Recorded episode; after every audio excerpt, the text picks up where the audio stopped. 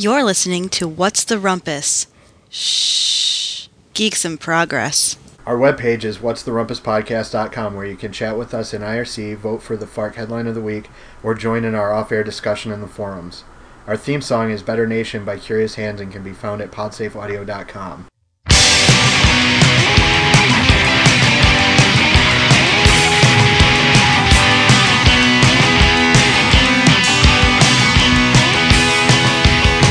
Welcome to another episode of What's the Rumpus? I'm Adrian Hanna. And I'm Matt Ponkey. Yay! Hooray! This time everyone's traveling away from New York. Son of a bitch. Dude, seriously? This is fail.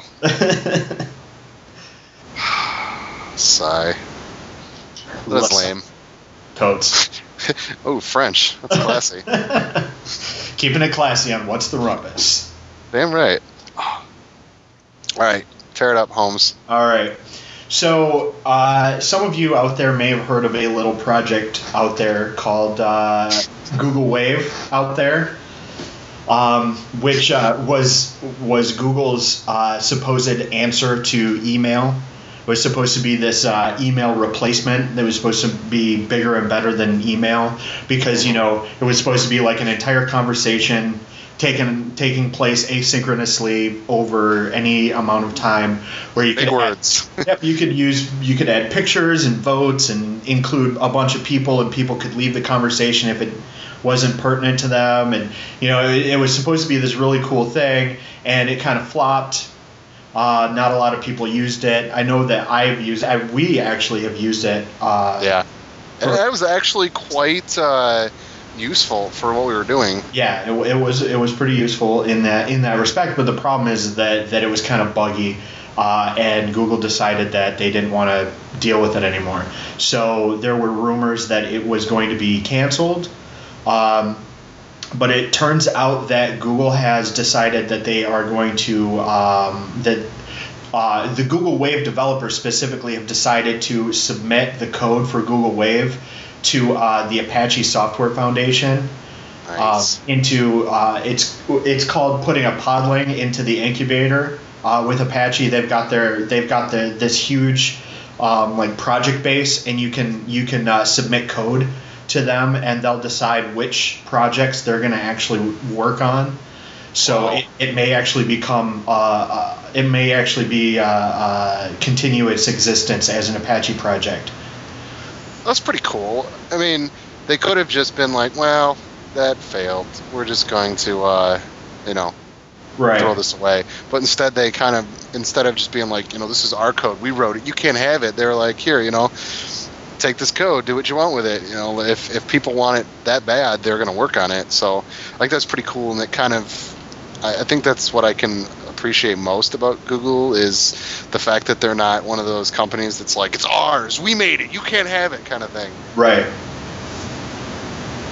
Yeah, that's pretty boss. Yeah, I have a lot of respect for Google to begin with, and that just kind of, you know, falls into that respect category, you know.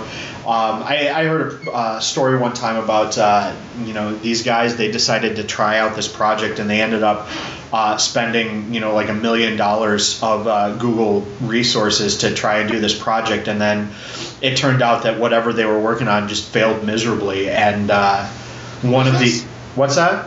Who was this that did this? I don't know. It's a third-hand story that I heard. Okay. But they had this. They failed. They did this project and it failed miserably, and everyone was kind of worried about what was going to happen. You know, probably somebody was going to get fired because they just wasted, you know, $1 million of Google's money. But it's Google. They're $1 million. Well, what happened was one of the founders came down to the office and walked in and just sat down in front of everybody and said, you know, good going, guys. You know, you tried for something and it didn't work out, but you know what? At least you tried. And then he left, and that was the end of it. Was basically, well, you know, good on you for trying something innovative, but it turns out it didn't work. Oh well. Yeah, I actually read an article one time about Google. It was like part of a bigger article about you know, which like top 10 software companies to work for, and Google was number one because your performance isn't based on like your how much you succeed at something. Like your performance is based on how hard you try. Right. Like, and how do I explain this? Like the more you try, it doesn't matter if you try a million things and you fail, like almost all of them, as long as you're trying things and trying to be innovative. It's effort-based. Yeah, your reward. It's you're rewarded for taking that your efforts. Yeah. Right. Which kind of made me think about a story my grandpa used to tell. My grandpa actually both my grandparents worked for Ford in their engineering department, like back in way back in the day, and they said he told me that the reason that the Germans were always ahead of us in automotive engineering was because they weren't afraid to mess up. Like the American engineers were so afraid of making something that would break or wouldn't work correctly, and people would be like, "Oh, you fucked up. You're gonna get fired." Yep. Like in German engineering, it's like, okay, you tried this. Oh, it didn't work. Well, why didn't it work? How can we make it better? Like, let's make it work.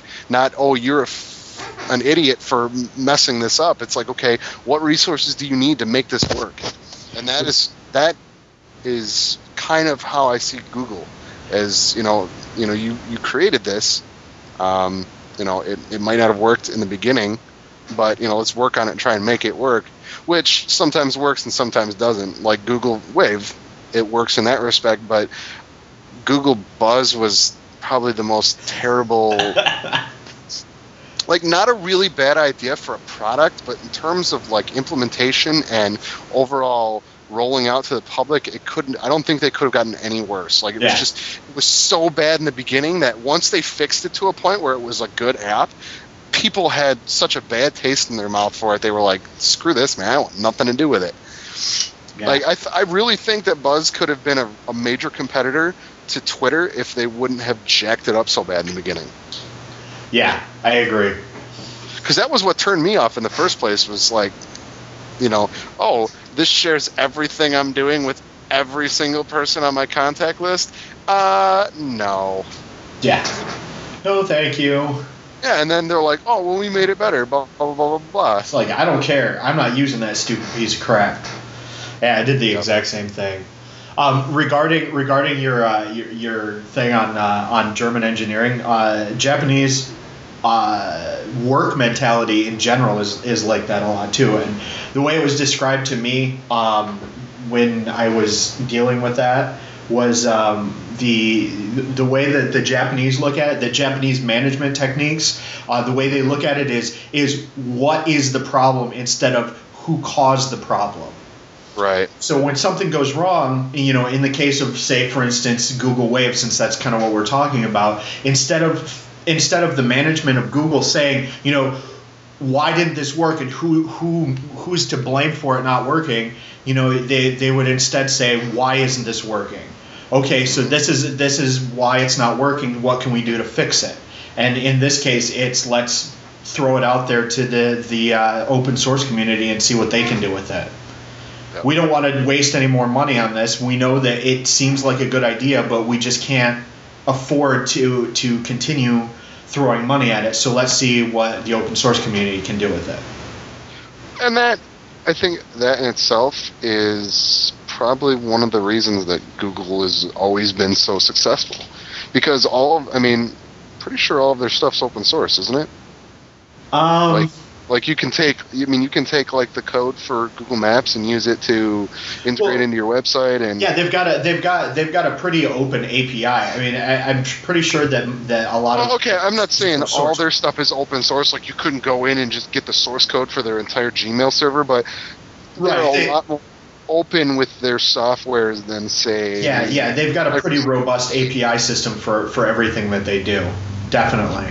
So it makes it very easy for developers to implement all of their products into whatever they're doing. Right. And by that means they're spreading their worth and Google is such a commanding force on the internet now that it's insane. Yeah. So. I don't think I'm pretty sure that most people still, even though there's like Bing, that's like trying to be, you know, the new search engine. I still am pretty sure that a vast majority of people use Google as their search engine, and that's like what they started with. That's like the baseline of all Google products, you know. Yeah, and it kind of reminds like my Boxy Box. The default search engine on the Boxy browser is Bing. I'm like, no. Why can't I change you to Google? All right. Cool beans. All right, so let me see. I have a story. It was fun. Cool story, bro. Yeah, really. So I saw this on Geekology, which is a pretty cool, I don't know if it's like a blog. It's kind of like Life Hacker, except it's not really as popular. Right. It's a concept design for a doorknob that's made of glass. It's a glass globe on either side. So when you walk up to the door, the light coming from the other side of the door is transmitted to the other door handle through the door and then into this glass globe. So you can basically see what's going on the other side of the door. That is neat. I thought it was pretty bad. Here, I'll link it in the chat, which I thought was kind of going back to what I was talking about last week, where you're taking if you're taking like a traditional design, like last week we talked about traffic lights. Right. This is more of a play on the like the people, how you see who's at the door. I thought this was kind of cool. Now the only problem is I think they can see both ways. So it wouldn't be very useful as a peephole because, you know, you could see out, but they could also see back in. Right. I'm sure there's a way to fix that to make it to just make it be one way. Like they do in like security glass and stuff, where it's like see one way but you can't see the other. Right. Yeah, I would think that would be the best way to go about it, but I just thought it was a pretty interesting way to, you know. Well, I mean, if you think about it, like even with like a basic peephole, you know, you look in if you look through the peephole from inside the room, you see outside in the hallway. But if you look from the outside in, you really can't see anything, you know. Yeah, right. I mean, the most you can see is you know, if the light is on inside and if somebody's moving around, maybe. Nice. Yeah.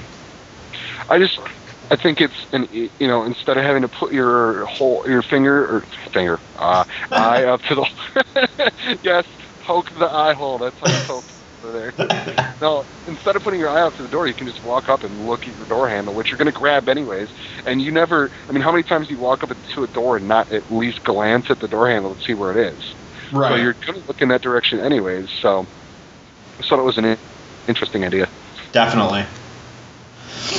Yeah, and tying that in with the traffic light from last week, you know, it's really I'm really interested to see a lot of the you know innovations in basic infrastructure like that. You know, like you have the traffic light, you know, just rethinking the traffic light or rethinking a doorknob into basically a peephole, you know, and you think about like, you know, that kind of innovation, like when they came up with the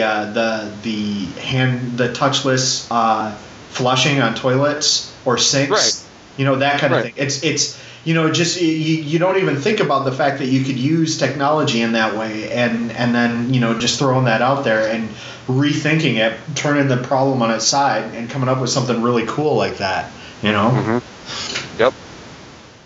Well, I mean, it kind of, you see so much resources devoted to improving things or inventing things that haven't been invented yet. You know, creating new technology. It's just interesting to see somebody putting effort into something that already exists, something you take for granted every day. Yeah. It's like definitely. It'd be like if somebody did something with the steering wheel or you know a cup. You know, something you take for granted every day, you use it every day, you see it every day. It's just one of those things you use all the time, but you never think about, is there a way to use this better? Is there a way that this could be more user-friendly? Yeah, definitely. And I'm always fascinated by things like that. True story. True that. So speaking of interesting ways of using technology, new or old, in ways that you never thought of, we recently talked about the body scanners at airports and the TSA gropings and what have you. Some guy came up with an idea for underwear that has lead paint on it. Oh, yeah. So when you go through the full body scanner, your backscatter still has the image that's painted onto the underwear. And the underwear he's selling has fig leaves over the crotch. So when you do the full body scan, you still have a fig leaf over top of your junk. Nice. To give you a little bit of privacy with the TSA folks. Suck on that, TSA. Yeah. Oh, man, I actually had a pretty lengthy discussion this weekend with Andrea's uncle about the TSA and like how ridiculous it's just becoming. Like, you know, okay, we're Americans. You know, you're supposed to be protecting us, not, you know, like harassing the general American public. Like, not only is it like the thought of a TSA agent fondling like a 5-year-old's junk for bombs just blows my goddamn mind. Yeah, like that whole thought process is like, what? Excuse me? Excuse me. Yeah, sorry, if I saw that, I would have a very hard time not punching the shit out of that guy, which you'd probably go to jail for. All right, so in the spirit of Thanksgiving, I read an article about, oh God, what do they call this thing? I have no idea what it's called, but okay, so basically what it is a 20-pound pig stuffed with 8 pounds of turkey, 6 pounds of duck, 4 pounds of chicken, a Cornish hen, quail, bacon, croissant stuffing, and 10 pounds of wrapped bacon. And meat paste. It's good, yeah, and meat paste, glazed with 6 pounds of butter and 2 liters of Dr. Pepper, garnished with a bunch of Baconator cheeseburgers. The grand total of calories for the entire dish is 79,046 with 6,892 grams of fat. Jeebus. Oh, there's okay, I'm going to share this link, and inside the link is a video, a YouTube video on how, like, the whole process of how they made this thing. Just simply watching it makes me have to crap. Like, literally, like, just watching them put all this meat into this pig and, like, just grease and bacon, oh, more bacon. I'm just like, holy crap. Yeah, I watched that video, and it kind of scared me. I mean, at first I was looking at it and they're like, oh, we do this and then we do this and we put some bacon. I was like, yeah, that sounds kind of good. I think I could go for that. And then they're like, and then we put it in this. I'm like, okay, I'm still behind this. And then they're like, and another 2 pounds of bacon. I'm like, all right, I don't know how I feel about this. And then they're like, and then it's inside a pig wrapped in bacon. I was like, isn't that redundant? A little bit. Yeah, it's pretty crazy. I think I would still try a slice of it, but yeah, I don't know how I feel. I would definitely be very curious about how it tasted, for sure. But whether or not I could eat a slice, and you know, the funny part is I thought this was going to be just a bunch of like nerds doing this, but there was actually some pretty hot chicks eating this stuffed, I mean, this, I don't even know what he'd call it. It's just, like, that belongs on this, like, that needs to be the title bar for thisiswhyyourefat.com. Yeah, no doubt. Like, there's children starving in Africa, but us Americans, we're going to we're going to do this. Did you see the recipe for the stuffed camel? That's yeah. At the very bottom. Yeah, at the very bottom of this article, there's a recipe for stuffed camel, which is apparently a Bedouin wedding feast, and it calls for one whole camel, medium size, one whole lamb, large size, 20 whole chickens, medium size, 60 eggs, 12 kilos of rice, salt to taste, 2 kilos of pine nuts, 2 kilos of almonds, 1 kilo of pistachio nuts. 110 gallons of water, 5 pounds of black pepper. That is so much pepper. Serves friendly crowd of 80 to 100. Oh, my God. I would actually kind of be interested to try that. Yeah, definitely. And I'm sure there's some place that may, like, it's got to be some place in the Middle East, but still, that... seems like it would be pretty interesting. Although I've never had camels, so either. I don't even know what it would compare to. Because aside from the camel, I mean, you could pretty much make that at home, just scaled down a bit. Mm-hmm. But pretty much. I mean, you can buy all of everything on the list at the grocery store except for camel, and you might have a little bit of trouble finding pine nuts. But that's like, oh, you don't go to the grocery store, you go to like the gourmet food store or something like that, the world food store or whatever, you know. But that seems completely feasible to make, and it doesn't seem as pretentious as the TurBaconEpic meat fest. But it seems like something that. You know, it was like more of a traditional, like Middle Eastern feast for like a wedding or something. Right. Not as something like some jackass, you know, decided, oh, I'm going to see how ridiculously fattening I can make this or that or whatever. Right.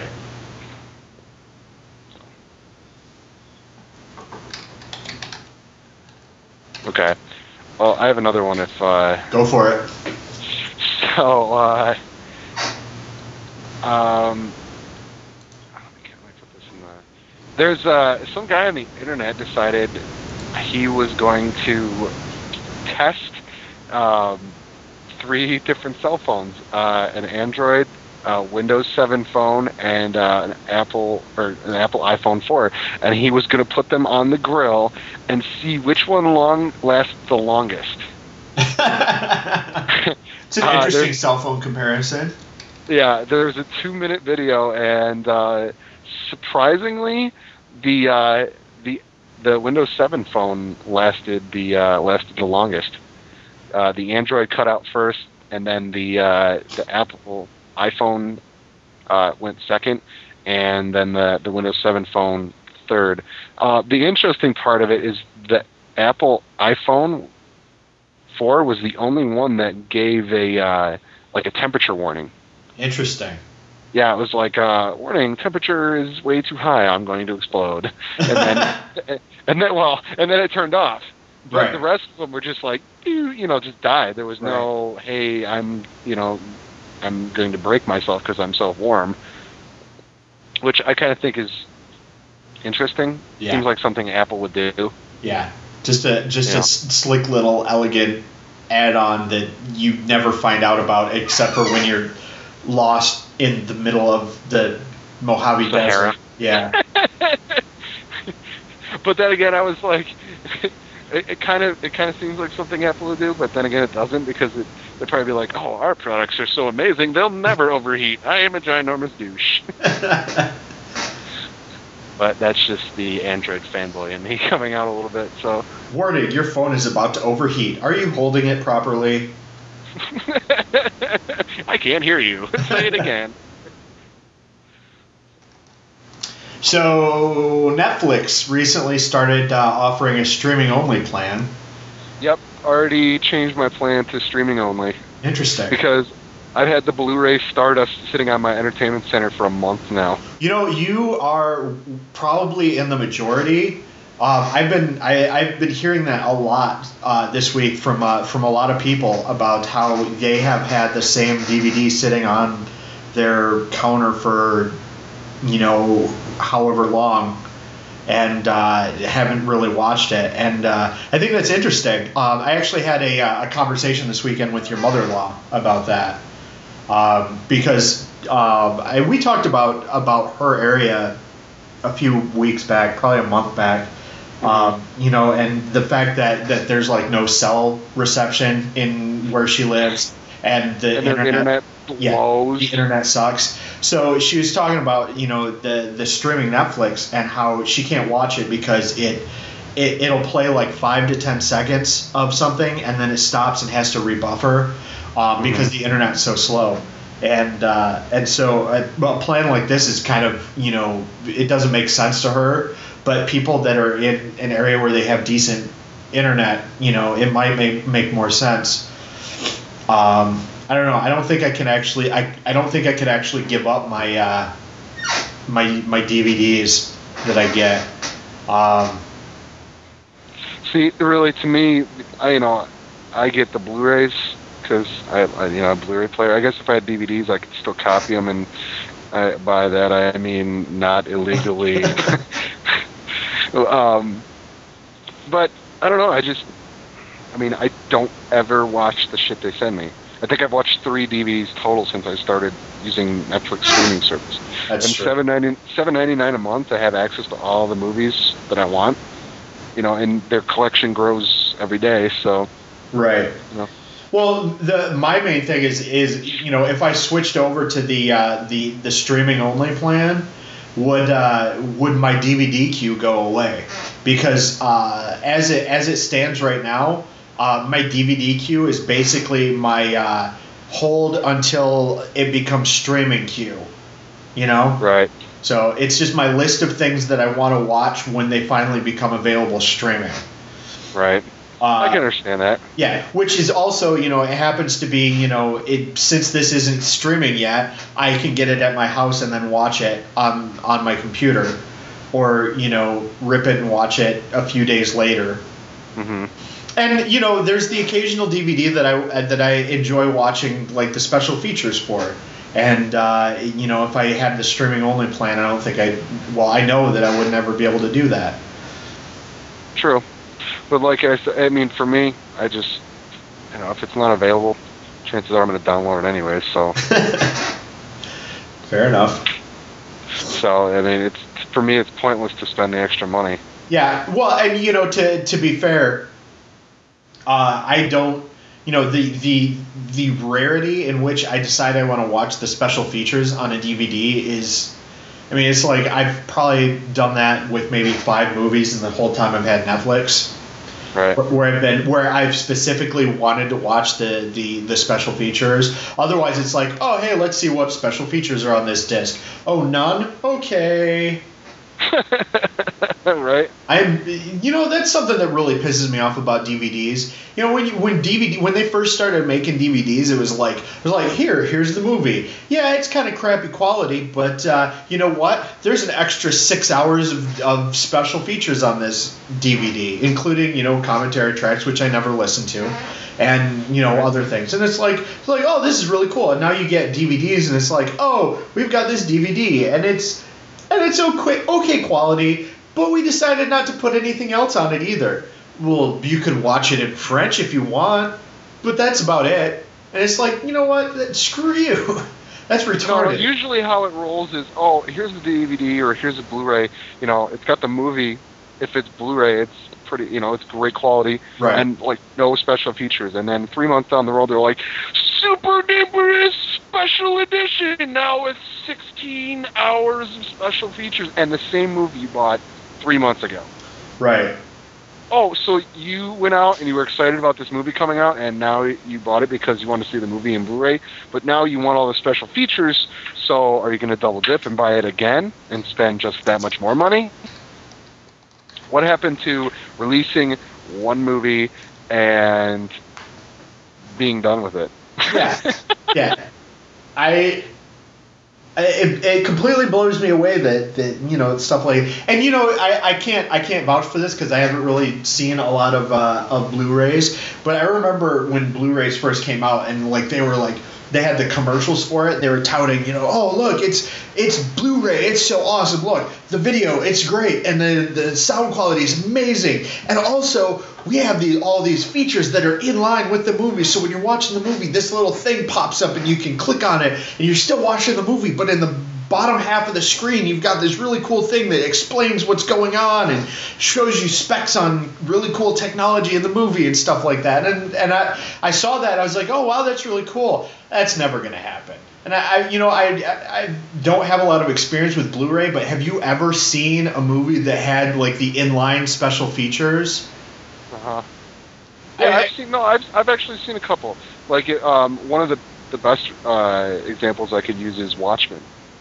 Okay. Like, Watchmen has a feature in it where you can basically watch the movie, and in the bottom right-hand corner is Zack Snyder, the guy who directed right. and wrote the movie, and he basically, you're watching the movie, and his comments are in time with what you're watching. So basically, what they did is they sat him down and recorded him watching the exact same movie that you're watching, and then timed it up with the movie, so all of his commentary goes directly along with what's happening in the movie. Interesting. Yeah, that's like the super ultra mega special edition, the 15th release of that movie, though, isn't that right? No, that was the reason I know that is I just bought it because they had it on they had Watchmen for $7.99 on Amazon. Okay. So I, grabbed it up because it's $8 for a Blu-ray, and they have now they came out with the ultimate cut, which is basically Watchmen, what's it called? The Tale of the Black Freighter, and then there was one more, but there was three parts to the story. And basically what it does is it ties all, it's like three movies in one, and they tie it all into one storyline. Because technically, Tales of the Black Freighter is supposed to take place like halfway through the movie. And then, goddamn, what's the name of that book that they write in The Watchmen? You know what I'm talking about, right? Yeah. They're like, that's introduced in the movie too. So what they do is instead of just skipping over it in Watchmen as like a plot point, it basically cuts at that scene and goes into that entire storyline and then comes back where it left off. So it basically is one full storyline. So it's exactly like the graphic novel. Nice. See, in that respect, I could see being like, okay, yeah, I'll pay an extra $10 to get that, because it's basically three movies in one, and you get the entire storyline, which is I'm cool with. But like, two perfect examples are Lord of the Rings and fucking Avatar. You know, super extended edition. Oh, and okay, here's the regular edition. Now you've got the extended edition of the original movie, which has got all the special features. Oh, now you've got the special extended edition, which includes 16 minutes of new footage. And, oh, let me see, in probably about another month, they're going to come up with another super-duper extended edition who has the 16 minutes and extra behind-the-scenes crap. It's like, why couldn't you just do that in the beginning? Yeah, no doubt. You know, I refuse. I mean, I bought the original Avatar, just the one with the movie on it. I'm not going to buy another copy because, I'm going to be honest, that movie wasn't that great. Right. You know, I liked the special effects, and the movie itself was visually awesome, which is why I bought it. But I'm not going to pay all that extra money for 16 minutes of footage. Yeah, I'll be honest with you. The movie was great. It was probably one of the more memorable movies that I've seen in recent history. I'm not going to go out and buy it 17 times. I'll buy it once, and I'll be satisfied with it. I don't care what extra crap you come out with. I'm not going to buy it again. I have it the once. I'm not going to get it again. Yeah, and I think it all depends really on the director. You know, like Peter Jackson is really notorious for double dipping, you know, putting the standard editions out and the extended editions, which is what they did on DVD, and they're doing the same thing on Blu-ray. Yep. Frickin' James Cameron, who started this whole thing with Avatar, and now they're talking about releasing, you know, all the old James Cameron movies on Blu-ray, and those are probably going to be 3 or 4 different editions. And there's going to be a special edition where you buy the Blu-ray and it's $300, and a life-size replica of the Titanic shows up, and it's got a Blu-ray in the middle of it, you know. And it gives you a blowjob. Nope, that's an extra $50. Oh, right, that's the next version. Yep, but there's directors like Christopher Nolan, you know. Right. The Inception Blu-ray, which is coming out in the next couple weeks. Can't wait. Straight out of the gate, has all the special features and behind-the-scenes crap in it. You know, there's a standard edition, which has just got the movie and maybe a couple little special features, and then there's also the special edition, which has got, you know, a special case, and it's got a lot of different special features, but you have the choice up front to buy it. You know, which one do you want to buy? They're both coming out on the same day, so the super fans can go spend the extra money on the extended version, while the other people can just buy the regular edition. Same thing with Ridley Scott, who just released the Alien anthology. You know, they had the regular boxed edition, got the 4 movies in it, got a little bit of special features. Then they've got the special box version. It looks like one of the Alien eggs, and it's got a shit ton of extra stuff in it. You can pay extra money for it, but they basically released at the same time, so the fans don't have to go, oh, I'm going to buy the regular edition, and then 3 months down the line I'm going to have to drop another $60 to buy this other bullshit. That's the way to do it. And I have such respect for fucking directors like that. You know, why are you trying to fuck over your fans? It's just gonna make people hate you. Yeah, it's gonna make people want to pirate the movie, and then and then they're gonna hold out. So people are gonna pirate the movie. You're not gonna make any money off of, you know, editions 1, 2, and 3 that you release, and then, you know, you're gonna be like, oh fuck it, edition 4 here, it's a bunch of crap, and you kind of half-ass it, and people are like, finally, it's the final release, and then they'll go buy that one. You know, it's what I did with Lord of the Rings. I downloaded all 3 of the Blu-ray rips. You know, it's like 45 gigs, but I'm not gonna fucking spend 30 or 40. Now, I almost bought them this weekend because they were selling the entire Lord of the Rings trilogy on Blu-ray for like $8. But I missed it. I would have bought it for that price. I would have doubled it for $8. But yeah, if I had to spend any more than that, no way. Yeah, I'm totally not extended edition. Yeah, a couple years ago, Trent Reznor released an album, and it was notable for several reasons. The first of which was the fact that he released it on his own, independent of any label. But the second thing was that he released it. There were, I think, 6 different editions of the album that he released at the same time, and there was the basic, which was, hey, here's my album, come to my website and download it for free. And then there was the, you want the CD of it? Okay, here's the CD of it, that'll cost you, you know, $7. And then it was, okay, here's the CD with a little bit of extra material with it. Okay, here's the album on DVD. Also, it has some concert footage and a bunch of extra material. And then it was like, here's the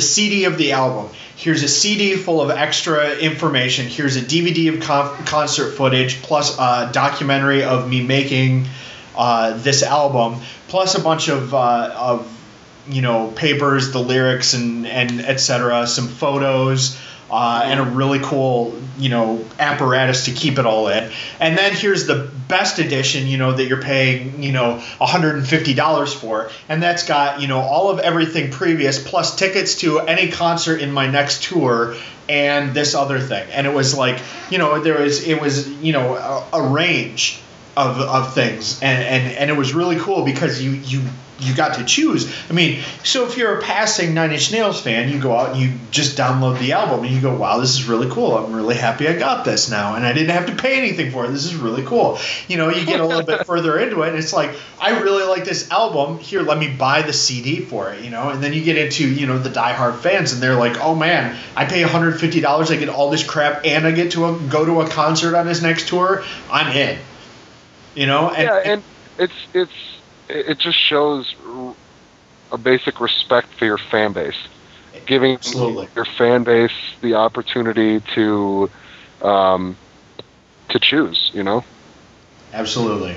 And you know, and the thing is that people that do that, they get a lot more respect because they respect their fans. They don't treat their fans like they're just, you know, bags of meat carrying around a bunch of money that you know, you're trying to get from them. They treat them like, you appreciate me, so I'm going to appreciate you. Yep. I totally agree. I mean, I have such a bad taste in my mouth for, you know, for people that try and double dip that, I mean, it makes it hard for me to actually consider buying any of their products. Yeah, I used to buy DVDs all the time, and I find it really hard to actually purchase DVDs anymore for the same reason that I stopped purchasing CDs. You know, it's not worth it because, and especially with DVDs, because, you know, you always know that there's going to be another edition that comes out. You know, it's true. Well, my thing with Blu-ray is, you know, I enjoy, you know, there's if I like the movie, chances are I'm just going to download it and be done with it. But, you know, if I really loved it, like Inception, that'll be a purchase for me. I buy that just so I have that copy, so I can watch it in full HD glory without any, you know, even when you get a, like a Blu-ray rip, there's still going to be some loss in quality here and there. So if I really care about the quality of the movie and I really want to see the movie in its prime, I'll buy, you know, I'll go out and spend the $15 or $20 to buy that movie. Also, you know, if you really like the movie, you know, you feel like you want to support, you know, the people that made it, so you are more willing to throw money at it. Exactly. Yep. If they don't treat me like I'm a fucking child. Yeah, exactly. You know, my perfect example is Star Wars. You know, it's not nearly as bad as like the Lord of the Rings, specifically with the DVDs. But you know, you've got 30 years worth of terribleness. Of exactly what we're talking about, you know. I mean, they released the original version, then, you know, 20 years later, you know, you have the... See, it's almost the exact opposite with Star Wars, though. It's like, I want the bait, like, give me the newest format, but make it as basic as possible. I want the, like, completely original Star Wars. Don't put any special effects in it, or fuck with the video at all. I just want you to up the resolution and make the sound better and give it to me. Right.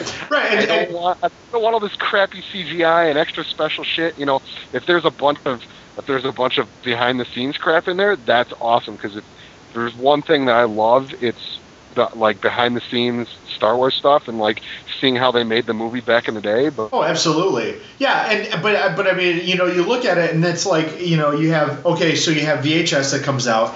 So then you have VHS, then you go to, you know, they have the special edition. So then they stop selling the original version in VHS and they start selling the special edition in VHS. So you don't even have a choice anymore. And you know, and so you start having a little bit of a clamoring of fans that are like, we want the original version because the special edition sucks. And then, you know, it goes and goes, and then people are like, release the DVDs. And George Lucas says, fuck you, we're not releasing DVDs. I do what I want, motherfuckers. Yeah, and then all of a sudden, you know, out of nowhere, oh, there's the DVDs, but we took the special edition and we amped it up a little bit. And you're like, okay, well, maybe you made it better. Well... You know what? In some instances, they made it better. In some instances, they made it worse. But the point is that there are so many people out there that still want to see the original, that want the original on DVD. But he's like, no, we're not going to do that. Oh, and here's a newer version. Oh, maybe it'll be better. You should check it out because we touched it up a little bit. You go and watch it, and you're like, what are you doing? Yeah, seriously. Like, that's probably one of the only movie series where I'm you know, I don't fuck with it. Don't add any special effects or shine up. You know, don't take your little. You know, the best part about Star Wars is the little shit. Like when you in like the original version, when you used to be able to see the rod on the hovercraft when it was coming around. You know, you could see it floating, and it, like, that was the cool stuff. I don't want you to take that out. I understand that you know. that technology has gotten better, and that, you know, CGI and everything is the new way to make movies. But the best part about Star Wars was the fact that they did all of that without any CGI. So that's how I want to see it. If upgrade the graphics, it's probably going to make that movie look a lot worse than it originally looked, but that's how I want to see it. Yeah. At least give me the option. Yeah. Well, you know what? There are things about like the DVD edition of that movie that I really liked, like in Cloud City, in Empire Strikes Back, how they changed it from being plain white walls all through the city to being actually windows, and you could actually look out and see Bespin. That was kind of cool to me. That, you know, the very subtle things like that I enjoyed. But you know what? It doesn't matter. The original was still better because of one fact, and that fact is hand shot first. God damn it. Fuck yes. I think every nerd in the world would agree with you on that one. Yeah. So and so any subsequent version of that movie is ruined for me because you know, so I will grant George Lucas the fact that he is the creator of the series and he can retroactively change whatever he wants about it. I may not be happy with it, but it is his prerogative to do what he wants with his own intellectual property. That's fine, whatever. The fact that they went in and half-assed that scene to make it look like Greedo shot first, but they did it so terribly that it's so obvious that they changed it. Ruins it. Just ruins it. I have to disagree with you on that. I don't care how well they did it. If it was flawless, it still goes against the part of the point that they were trying to make in the original movie, is that Han was a good guy, but he was one of those good guys that still had an evil side to him. He wasn't good. He wasn't bad. He was just there, and he did what he needed to survive. Exactly. Yeah, exactly. He was gritty. He, you know, sometimes he shot first. Sometimes he didn't wait for somebody to be the aggressor to defend himself. Sometimes he was just like, "Fuck you, Greedo, you're dead." Yeah. And that told, like, the fact that he tried to reverse that and turn it around, and make Han Solo seem like the White Knight, and, you know, he's all good and blah blah blah blah blah. No. I agree with you on that point, but the point is that the fact that they did it so poorly, it just makes it worse. It's rubbing salt in the wound. Oh yeah, it was definitely insult to injury. That I can totally agree on. Yeah, the fact that they botched it up and did a terrible job, I mean, that doesn't help at all. Yeah. Not even.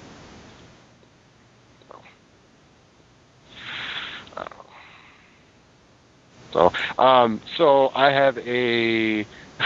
have a story for the Japan You So Crazy segment.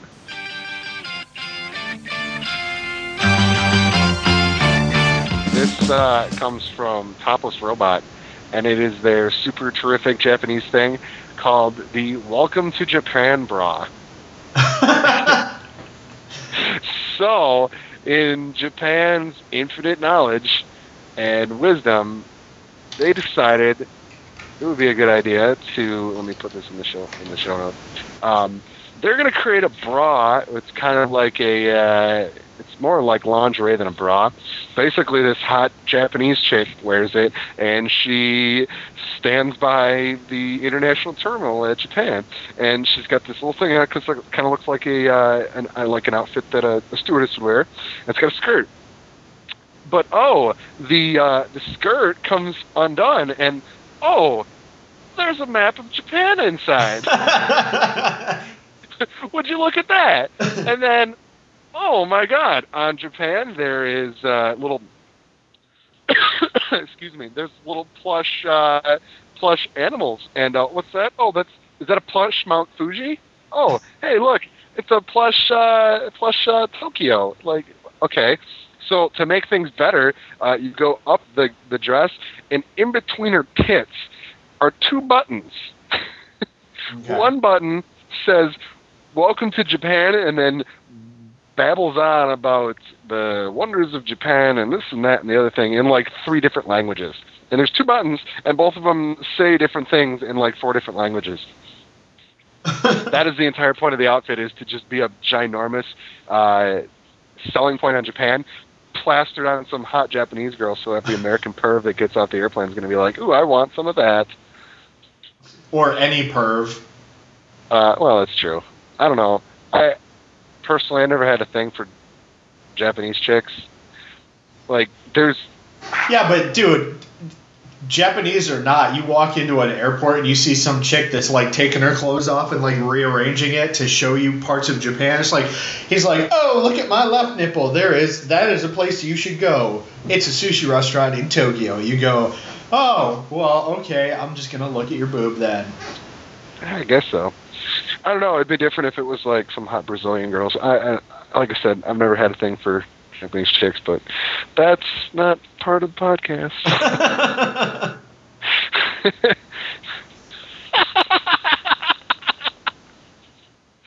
All right, sorry. I gotta put this in the show notes. All right. So the link that Pogi just shared is a that looks almost like it's an air freshener for a car. And it's it's the Teenage Mutant Ninja Turtles with April from the classic early 80s, late 80s, early 90s cartoon with April O'Neil standing around a pizza, and it says underneath, it says, chicks dig guys that eat out. Classic. That's so awesome. Alrighty, so I've got one more story. God, this guy's insane. It's not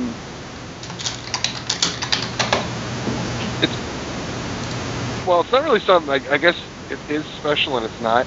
It's basically a YouTube, a 2.5-minute YouTube video of a guy named Michael, who is a veteran who has no arms, shooting and reloading a gun with his feet. That's pretty awesome. I was thoroughly impressed watching this video.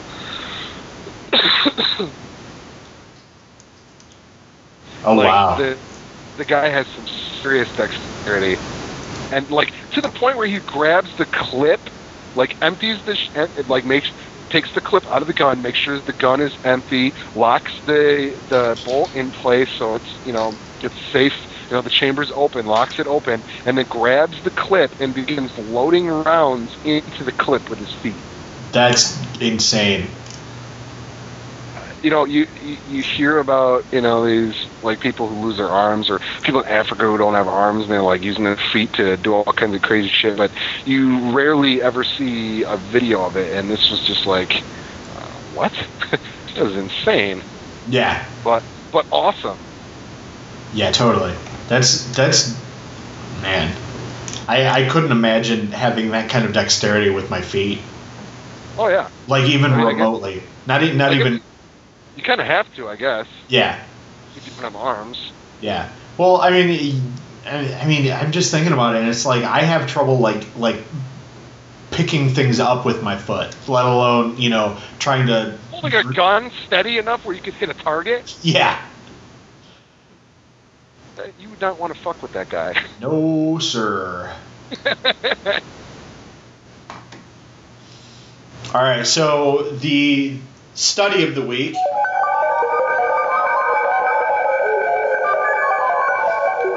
This week's study of the week is Dr. Alan Hirsch, the director of Chicago's Smell and Taste Treatment and Research Center, recently did a study on smells in regards to the male sex drive, and found that pumpkin pie will get as he puts it, the biggest rise out of men ages 18 to 64. Really? Yeah, apparently a mixture of lavender and pumpkin pie will increase penile blood flow by an average of 40%. That is insane. It's completely insane. And apparently, according to our good Dr. Hirsch, He speculates that what's happening is that these odors are causing a reduction in anxiety, and since there's the anxiety is reduced, it acts to remove inhibitions and causes easier erections, I guess. Wow. So. I saw that and couldn't help but think that I need to share that with the world. So there you go. Everybody's learning how to get it up. Eat pumpkin pie, get a hard on. That's why I'm not a big fan of pumpkin pie. I don't like getting boners in public. Because you hate fun. Nope, just hate getting boners in public. Not really against the fun part. Fail of the week. This week's fail of the week, students in a Massachusetts school were banned from carrying pencils to school.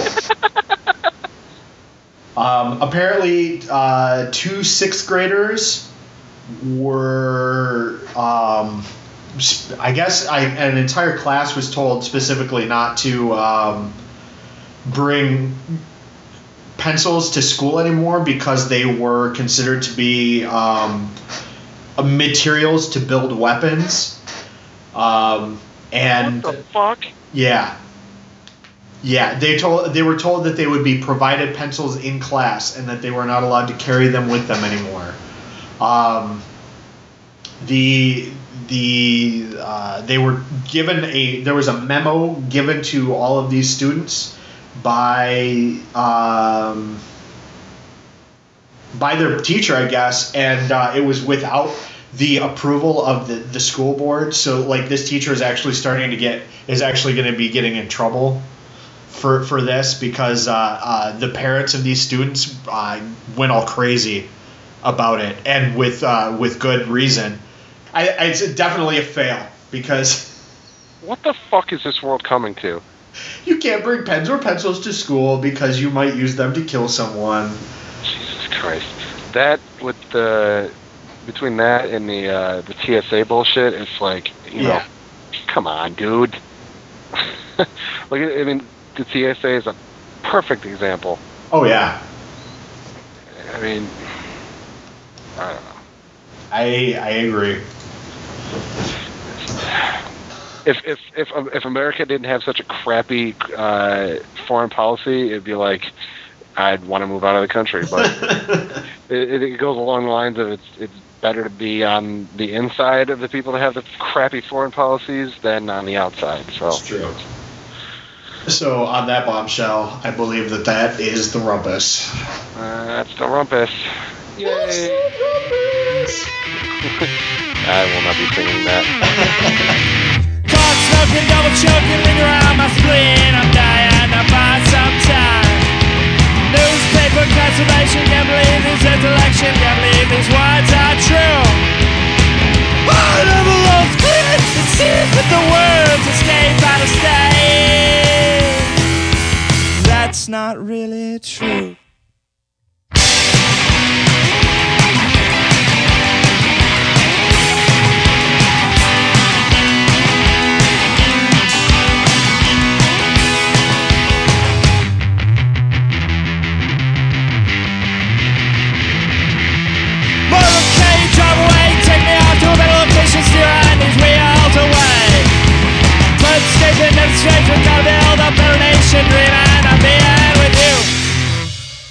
Don't be lying, motherfucker.